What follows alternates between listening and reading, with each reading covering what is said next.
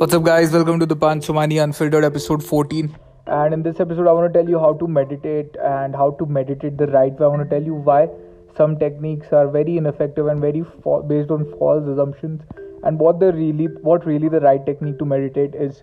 Now, before meditating uh, techniques, let's let's give a prerequisite, and that is, if you haven't started meditating, just start. Do it every day without missing a single day it is one of the most effective things you can do and i'm not going to tell you the benefits. You start doing it and you're going to experience within 3 to 4 weeks sometimes 3 to 4 months yourself. So now a lot of meditation techniques out there they involve focusing on something or becoming aware or directing your focus somewhere. So they'll say that in transcendental meditation what you have to do is you have to focus on a mantra in your head or you focus on your breath or you focus on positive thoughts.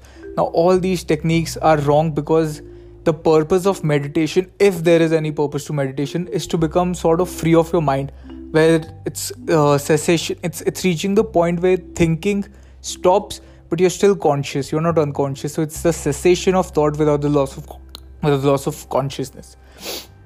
So what what's wrong with these techniques is that because in transcendental meditation you're focusing on a mantra it is a form of concentrated thought. You're concentrating on something.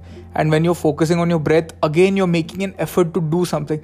So wherever there is effort that is your mind and that is you know you being in control or your mind being in control. But what the essence of meditation is to just let go to drop all efforts. Because when you drop all efforts slowly slowly a state comes where you where uh, you automatically become aware of your breath breath. You automatically be- become aware of the voice in your head so these are the byproducts of meditation. These are not things which lead to a state of meditativeness. So if you want to meditate the right way just sit down for a set amount of time. It could be 10 minutes it could be 20 minutes it could be 30 minutes. Don't need to do more than that i think. So you just sit down and you do nothing. If thoughts are happening let them happen if you're feeling a lot of turbulence inside whatever emotions you're feeling just let it be there and drop the effort to control anything. Like if you feel something and you say that i shouldn't feel this let me try to feel something else. Or i'm thinking this i shouldn't be thinking this.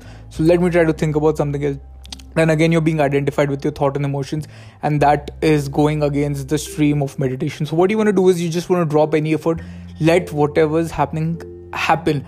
And soon enough you'll see that there comes a space where you realize that okay here is the emotion here are the emotions running through my body and here are the thoughts in my head but I can also sense a deep peace or a peace in the background, and that is awareness. You realize soon because you become so aware when you drop all efforts that you realize that you're not your thoughts, you're not your emotions, they are just happening, and you are in the background like a cliff.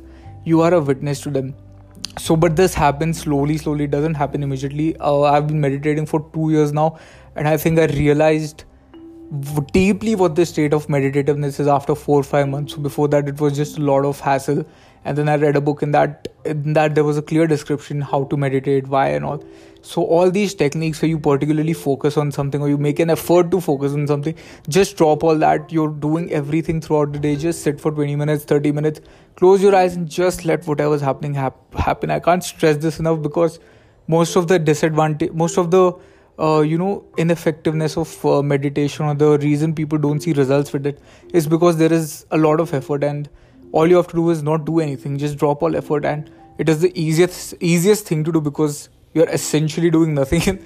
What what what can you be better at doing than doing nothing? Because it comes so easily right? Um, not so easily. You have to you have to like try to remember what it feels like. It, it takes some time but it comes it comes to you. Uh, so just remember that uh, drop all efforts just do nothing sit for 20 minutes and be patient.